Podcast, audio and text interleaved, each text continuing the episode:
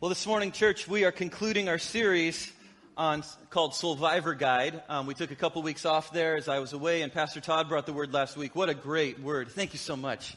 Um, what a great word he brought last week. I left my Bible down here. Um, so t- today we're closing it out um, as we get ready to step into our Advent series. I don't know if I should get a promo, give a promo for my Advent series. I'm really excited about this series that we're going to be kicking off because Advent series we're going to be going up, of course, to the birth of Jesus, Christmas. I know you're shocked.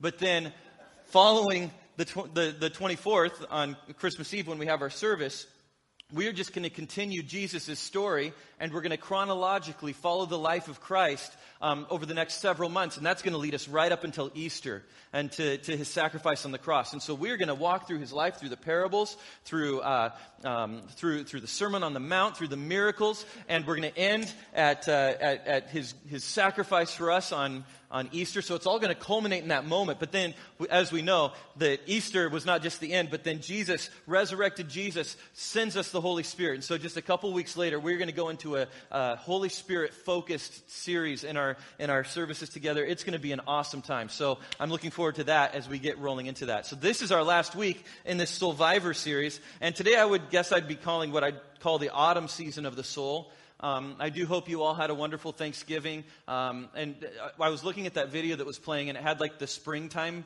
shot, and I was like, that feels so far away. That feels like an eternity away to actually see that coming around.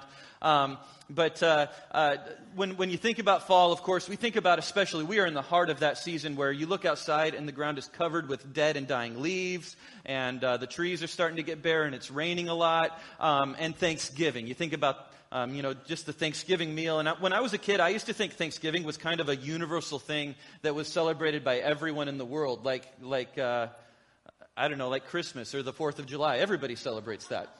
But uh, it turns out that uh, uh, that's an American thing, right? And ev- other places have their own Thanksgiving. As a matter of fact, Canada has its own Thanksgiving. It celebrates in like I think it's in. Uh, I, I wrote it down here. October, early October, right? Before, before the Canadians all get frosted into their homes, they celebrate it so that they can get together. And instead of a turkey, they like gather around a big Tim Hortons donut and, uh, and, and instead of like gravy, they just have maple syrup on everything. And that's, that's how Canadians do Thanksgiving, and that's fine. That's for them. But, uh, uh, we all we, we, we have different Thanksgivings we see around the world, but seriously, uh, the practice of feasting and giving thanks definitely didn't originate with the pilgrims and their buckle hats. It didn't originate with the Canadians, even, and it far predates uh, our country, even. It goes way back. As a matter of fact, this feasting and giving thanks was a command that God gave the Israelites as they were wandering in the desert. While the Israelites were wandering around in the desert, he gave them a specific holiday that, that they were to, to, celebrate. And it didn't feature turkey or anything like that, but it was focused on Thanksgiving, especially around this harvest time, this harvest time of the soul that we're talking about. And the Hebrew word for this time was called Sukkah or Sok. And translated, it's translated as the Festival of Tabernacles or the Festival of Booths. And I enjoyed studying this because I didn't really know much about it. Many experts on the Festival of Tabernacles or booths in here? Good. So a lot of us are going to be learning a lot here, okay? So depending on where the Hebrew calendar works out, because it's a lunar and solar based calendar on how it flows and things like that, this Festival of Booths or Festival of, of Tabernacles falls sometime between late September all the way through October. And it's a week long celebration a week long feast. That is a lot of pumpkin pie. That is a lot of feasting. And I like that, God ordains feasting. I think it's great to come together and just enjoy eating together, sharing together, laughing, celebrating what He's done. So God sets this up and He, he ordains it in the book of Leviticus when He's giving the law to Moses. So if you have your Bibles, open them with me or through the Bible app, even better yet, to Leviticus 23. Leviticus 23, starting in verse 39. It says this. Remember that this seven day festival to the Lord, the festival of shelters, so shelters, tabernacles, and and uh, booths, all interchangeable. This is what this phrase is. So the festival of shelters begins on the 15th day of the appointed month, after you have harvested all the produce of the land. The first day and the eighth day of the festival will be days of complete rest. On the first day, gather branches from magnificent trees. I love that, magnificent trees. Don't get them from some lame, ugly trees. Get magnificent trees. Palm fronds, boughs from leafy trees and willows that grow by the streams. Then celebrate with joy before the Lord your God for seven days. You must observe this festival to the Lord for seven days every year. This is a permanent law for you, and it must be observed in the, in a, the appointed month from generation to generation. For seven days you must live outside in little shelters. All native born Israelites must live in shelters. This will remind each new generation of Israelites that I made their ancestors live in shelters when I rescued them from the land of Egypt. I am the Lord your God.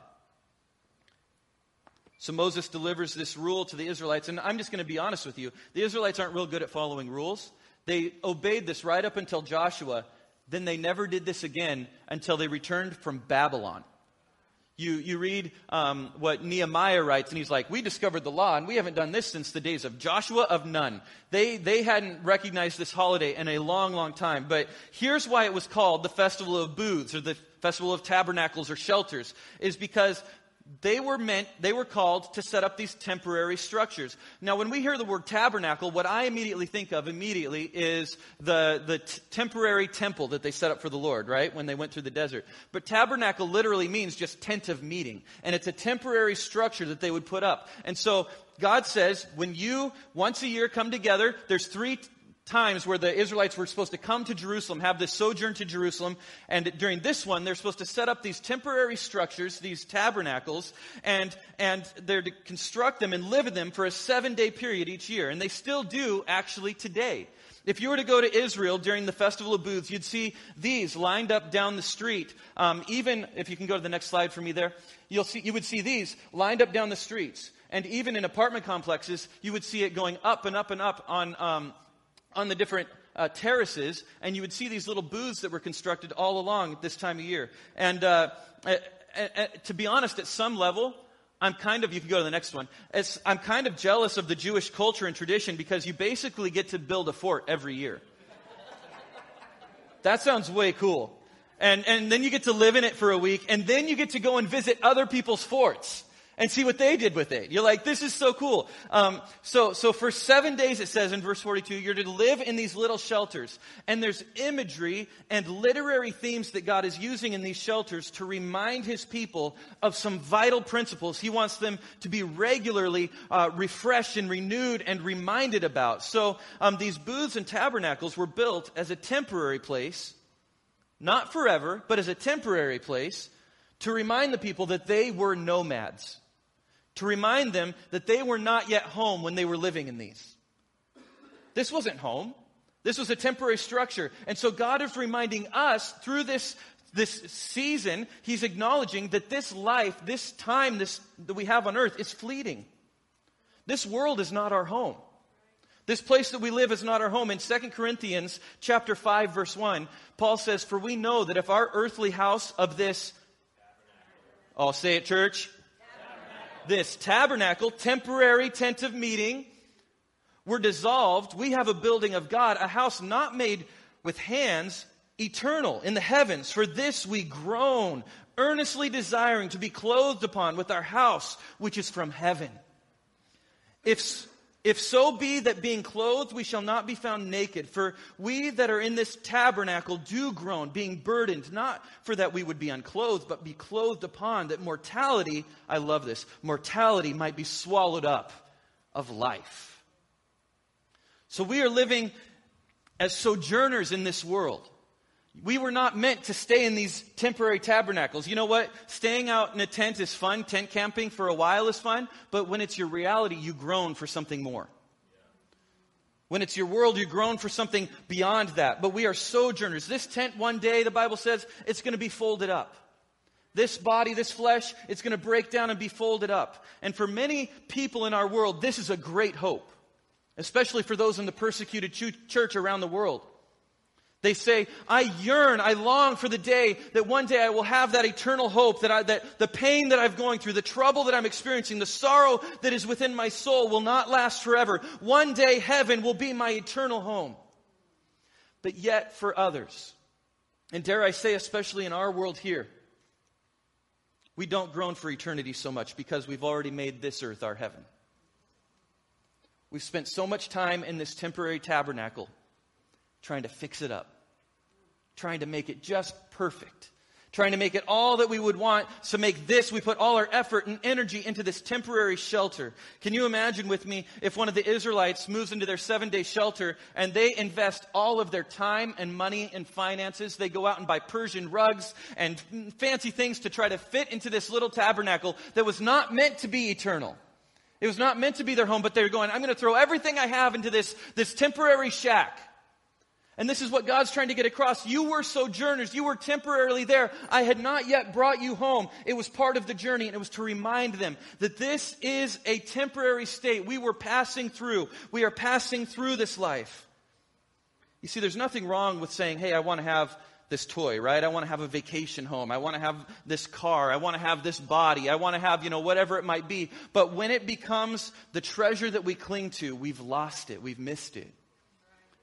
And that temporary shelter, that temporary tabernacle, then becomes our eternal home that we're investing in. And it'll be tested by fire, the Bible says. That these things will be tested by fire. In Matthew 6, Jesus warns, he says, Don't store up for yourselves treasures here on earth where moths eat them and rust destroys them, and where thieves break in and steal.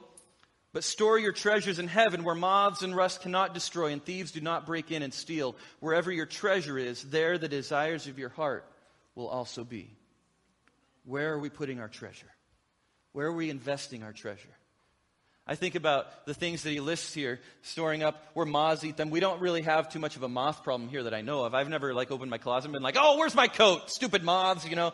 We don't really have that. And and uh, we, we don't have as much rust. I know we live in a pretty damp climate, but I do know that if you buy a car that came from somewhere like Minnesota or something like that, you better watch out. Because uh, what they put on the roads in the winter wreaks havoc. Uh, my, my dad, one of his first vehicles, no, not one of it, one of the vehicles that was given to him when we lived on the Oregon coast was just donated by someone in the church. It was an old utility truck, but bless that little truck's heart you could literally pass your hand right through the side of it into the bed of the truck. And it would, when it would rain, which it happens at the coast sometimes, it would rain and it would fill the cab of the truck with so much water, it was about this deep. So my dad took a drill and we drilled holes in the cab so that the water would just drain out. And, uh, that truck had experienced rust. Let me tell you, the beautiful car you're driving right now, someday I have been to the pull yards where it will end up what we put so much value into, we send payments off to, we do all these things, they will break down, they will wear away, they will be destroyed. The thing, the smart TV that you've always needed that's 8K and, you know, and it, does all these things, one day it will be in Goodwill and I will buy it for $14.99 with a coupon.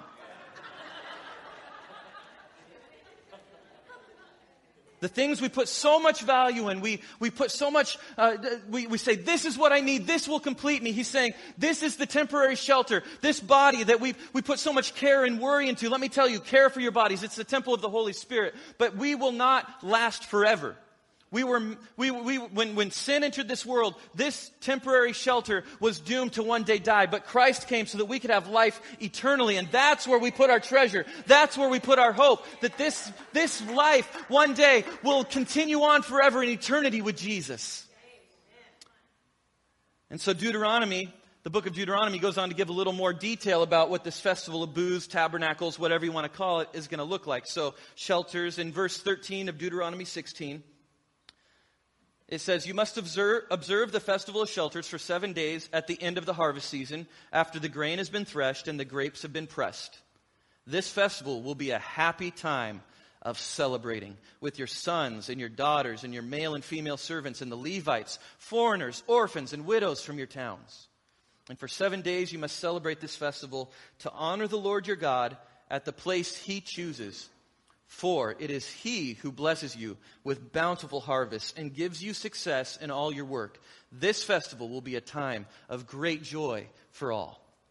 Amen. Now, I will tell you that there are scholars, many of which, as I studied this, that believe this is a strong indication of the time of year Jesus would have actually been born. I, the 25th is a great time of year to celebrate it, but it's more likely that he was born this time of year, especially focusing on the verbiage that's used of this time of great joy that's echoed by the angels when they announce the arrival of Jesus. This is a time of great joy that will be for all people.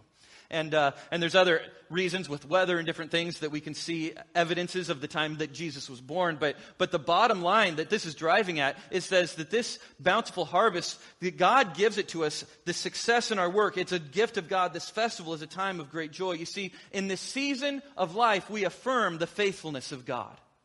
We affirm God's faithfulness. He says this will be a happy time. You're going to be you're going to be celebrating. It is He who blesses you with bountiful harvests and gives you success in all your work.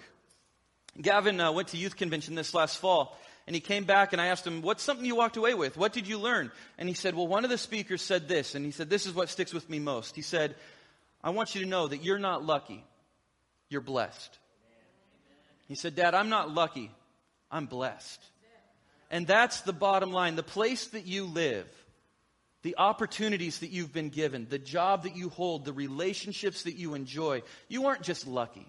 You didn't just happen to get the right roll of the dice. You are divinely blessed by the Creator.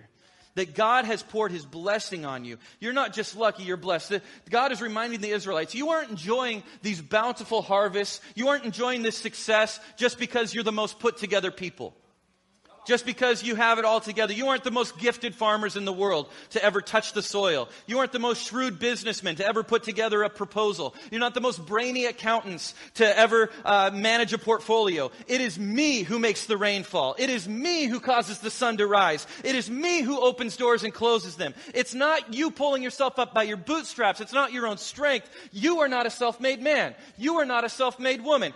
It is not by might. It is not by power, but by my Spirit, says the Lord. And where we stand today, where you stand today, is by the very grace of God. The very grace of God. So, in their condition of living in this shelter, they were to celebrate and give thanks for the provision of God. The people could easily point to the shelter they're living in, like we just looked at, and said, How bad is this? Look at this tiny little shelter. I'm living in a shack. Everyone else in the world that's not Jewish doesn't have to do this. They're, they're living in air conditioning. They're living with heating. They're living with, you know, their TVs and all this. But it, how easily people could point to the shelter and say how bad they have it. But rather they said, look where we're living and see that it in itself is a demonstration of God's rescue and His faithfulness. You see, the shelter itself became that demonstration of God's rescue and His faithfulness. I think for a lot of us, we could point to things that we don't have or we wish we had and say, God, why do I have this and they have that? But maybe in the very things that we have, though they may seem limited, it's an evidence of God's faithfulness. It's an evidence of God's faithfulness. The, the deaf and blind poet of the early 20th century, Helen Keller, said this. She said, So much has been given to me, I have no time to ponder that which has been denied. So much has been given to me. I don't, I don't even have time to think about what I don't have. So the shelter reminds the people not, look, you have to live in this little cramped building, but remember what God did. He took you out of Egypt. Remember what God did. He led you through the desert. Remember you were never thirsty. Remember you never died of starvation because the food was on the ground. Remember how God provided. So it's not about the lack that, that the, the shack represents, but it represents the very hand of provision that is in your life. The shelter reminds us of all God has provided. In 1 Thessalonians 5, Paul exhorts the believers. He says, Always be joyful. Never stop praying. Be thankful in all circumstances, for this is God's will for you who belong to Christ Jesus. You see, joy is not informed by our circumstance. I can definitely feel happy because of a circumstance. You walk up to me and give me a big check, I will feel very happy. But joy is not informed by the circumstance. Rather, it is informed by our prayer and our thanksgiving in all circumstances. The word never stop, this word that's used there, is a Greek uh, word that's actually, it's a verb that's uh, used, that's used by their, at the time, was used um, in reference to a lingering, persistent cough. Have you ever had one of those, a dry, hacking cough? No, no, we haven't had COVID or anything. But a dry, hacking cough that's just always there. That's the kind of let it always be there he's talking about when he says, let your thankfulness, let your, let your prayer be something that's always present in the back of your mind. Even if you're not thinking about it, it's just ever present that you are giving thanks to God. And that will inform our joy. That will inform, no matter what the circumstance, joy can thrive in tribulation because we understand what God's purpose is through it. Joy despite the circumstance when we understand God's purpose. I, just this last week, I have a friend that I went to college with, and she uh, had a terrifying medical event. She woke up one morning, this just a couple weeks ago, with a pounding migraine, just debilitating. And she thought, I need to go to the doctor. And she thought, I can't even drive myself. So she asked her husband, Will you drive me? I've never done that before, but please drive me to the doctor. And so he was getting ready to take her to the doctor. And she said the pain became so intense, all she could do was mutter the Lord's Prayer to herself. And she said, That's the last thing I remember because I started to have a seizure and he's, he, she became catatonic. She wouldn't respond to him when he tried to get her attention, so he rushed her to the hospital. At the hospital, they put her on an IV drip of anti seizure medication, and they did different scans, CT scans, and the doctor informed her husband, I can't imagine having to have this conversation. He said, We found a mass on the right backside of your wife's brain. And so they intubated her. And they moved her to another hospital where they were able to do more neurological uh, surgery. And after moving her to this hospital, they, had a, they surgically removed the mass completely. And they did more scans, and they said, We completely got it. And she's giving thanks to the Lord for that in this situation. What a terrifying, painful, scary experience for this young mother. But she posted this this week on her Facebook account about the event. This was the last thing she posted. She said, If you know the Lord, I want you to know that He does not allow suffering for nothing. It may be a mystery to us, but there is something happening in that suffering. Just lean on Him, trust Him, and say, Okay, God. You see, when we recognize that God has purpose even through our suffering, that God has purpose even when there's difficulty, when there's pain in the offering. There's a profound joy that comes in our thanksgiving that we can't describe, we can't explain. God works through the suffering. You see, finally, is this we assert in the season that God is our shelter.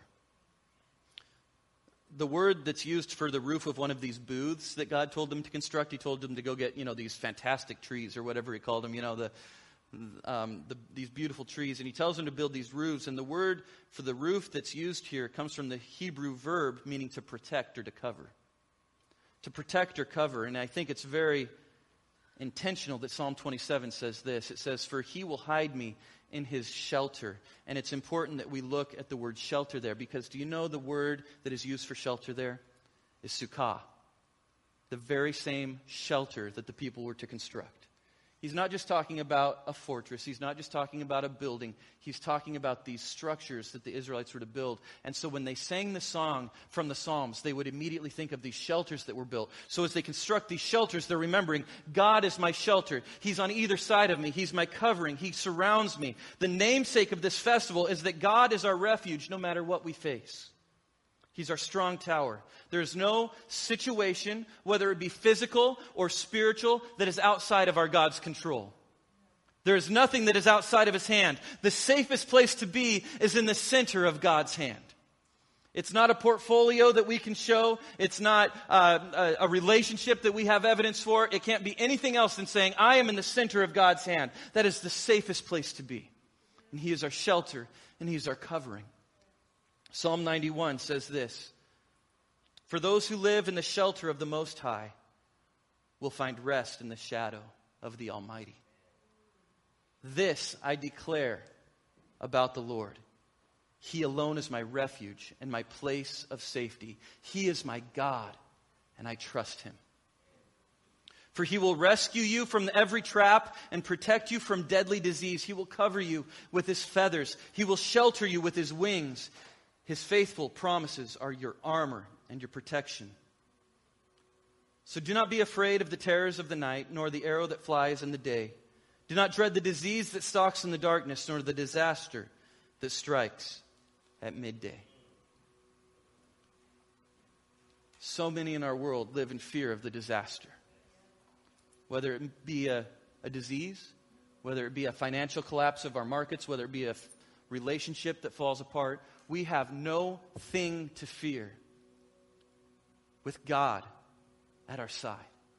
He surrounds us, He's our shelter.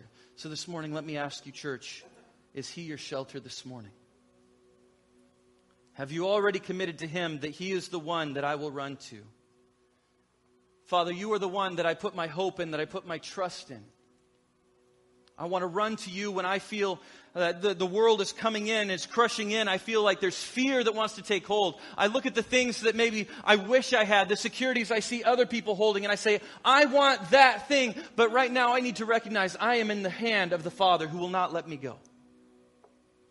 So this morning, if we can bow our heads and close our eyes, there's a couple questions I want to ask us. First of all, is this just like these shelters were meant to remind them that they were sojourners, that they were travelers just passing through. We are passing through this life, and each of us will only have a certain number of days. None of us are guaranteed tomorrow, but we will all step into eternity one day and make an accounting for our soul. So, this morning, if you're in this room, and you have not yet come to the Father and said, I want to know where I stand with you, God. I want to surrender my life to you so that one day when I see you on the other side of eternity, when I draw my final breath and, and my eyes open and I see the reality of eternity before me, I know that I have my Savior and my King and my God that's there. And it's a celebration and it's a reunion rather than a moment of fear of where do I stand before you, God. And so, right now, in this moment that we live in this temporary shelter, you say, Pastor Brent, I need to put my treasure and my value and everything that I've been living for into eternal things. And right now, I need to surrender that to the King. If that's you in this room this morning, with our heads bowed and our eyes closed, if that's you, you say, Pastor Brent, I need to surrender to Him. I need to give Him my life and my heart from this day forward. If that's you, raise your hand, raise it high. I want to pray with you. Raise it high. Thank you. Yes. Anyone else? Thank you. You can put your hands down. Right now, church, I want us to pray this prayer together.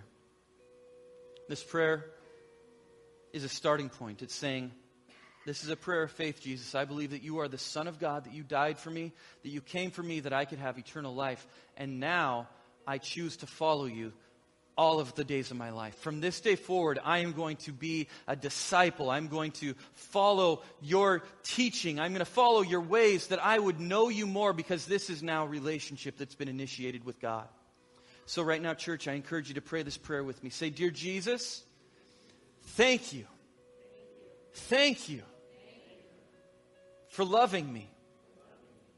Despite where I was, I was your enemy. I was living on my own terms.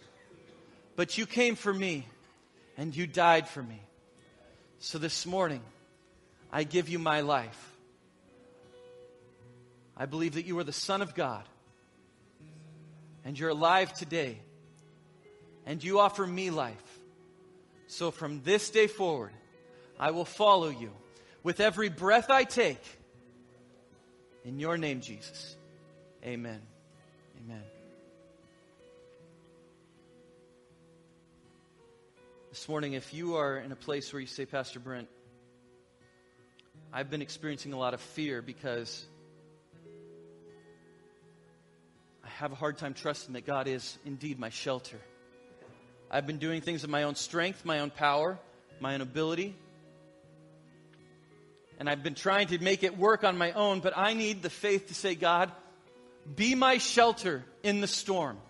Be the rock that I run to, the first place I go. Not after every other thing has been exhausted, every other option has been explored, but to say the first place I run is to the Father. And so this morning, if that's you, I want you to raise your hand and raise it high. Anyone in this room? Yeah, thank you. Anyone else? Right now, here's what we're going to do. We're ending a few minutes early, and I want to do this, give this opportunity. If our elders, our current serving elders and pastors, would find a place up here, I'd like to give you the opportunity, if you need prayer, If there's something in your life that you need to surrender to God, to say, Lord, I need you to be my shelter in this time, I want you to come forward, take a few minutes, and pray with us. The altars are open if you need prayer for anything else. I want to invite you to come. Albert's over here on this side. I'll step over here to this side, but we're going to take a few minutes, church, to just respond to the Father this morning. Let's come.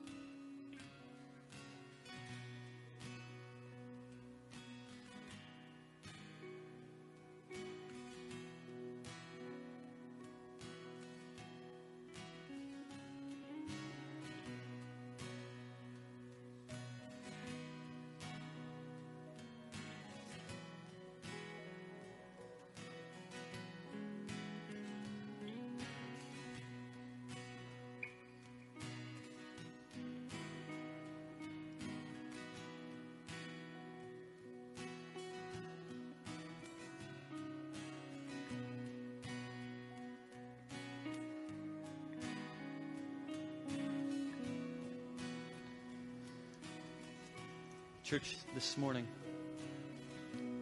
If we'll stand together, we're going to actually do a liturgy. We're going to do a call and response liturgy. So we're going to stand together, and here's what's going to happen I'm going to read a phrase to you, and you are going to, in turn, echo back the response His faithful love endures forever. But you're going to say it with conviction. Amen. This is a psalm that David wrote that would have an echo back. The choir and the community would echo back this response. His faithful love endures forever. Give me one of those. Ready? His faithful love endures forever.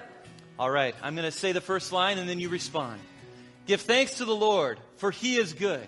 His faithful love endures forever. Give thanks to the God of gods. His faithful love endures forever. Give thanks to the Lord of lords. His faithful love endures forever. Give thanks to him who alone does mighty miracles. Give thanks to him who made the heavens so skillfully. His faithful love endures forever. Give thanks to him who placed the earth among the waters. His faithful love endures forever. Give thanks to him who made the heavenly lights. Amen. The sun to rule the day his faithful love endures forever. And the moon and the stars to rule the night. Moving down to verse 23, He remembered us in our weakness. His faithful love endures forever.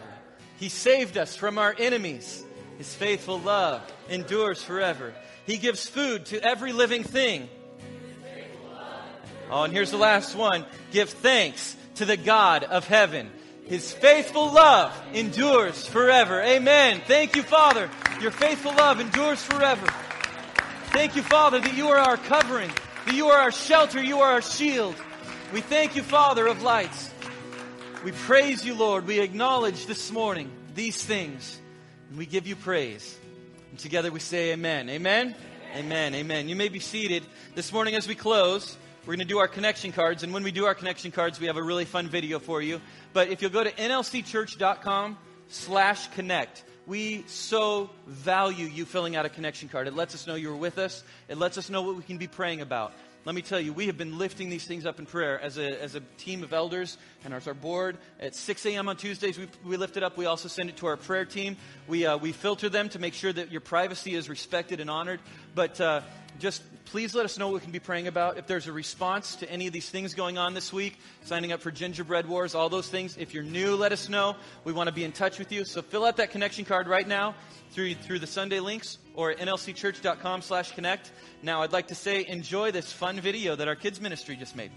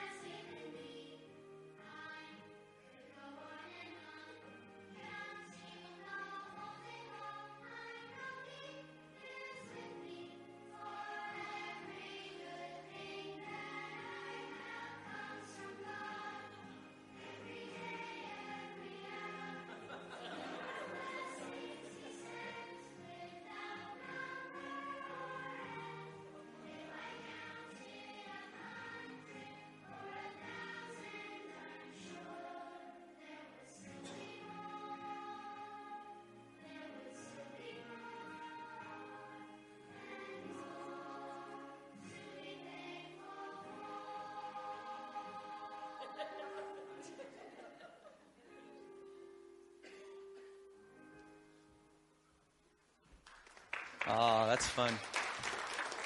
Make sure you tell Charity that they did a great job. And Chris, thank you for helping put that video together and, uh, and serve on our kids' ministry team. Those kids are a riot. Um, I got, I got to say that uh, I hope some of those were not necessarily in specific order about video games, then God, then my brother, or something like that. But uh, I'm sure that uh, they, they, it's just so fun seeing where kids' hearts are and what, what they're so thankful for. Well, church, let's stand together. I'm going to pray over you as we go. Father, I thank you so much for this community that is here. Lord, remind us of the temporality of this life. Father, remind us that you are our shelter, that you surround us. And God, that we would, as we go through this week, be reminded that you are the provider for us, that no matter what we pass through, what we experience, we know that you go before us, that you provide for us in every way, and we give you thanks, Jesus. Together, all God's people said, Amen. Amen. God bless you, New Life. We will see you on Monday and Wednesday.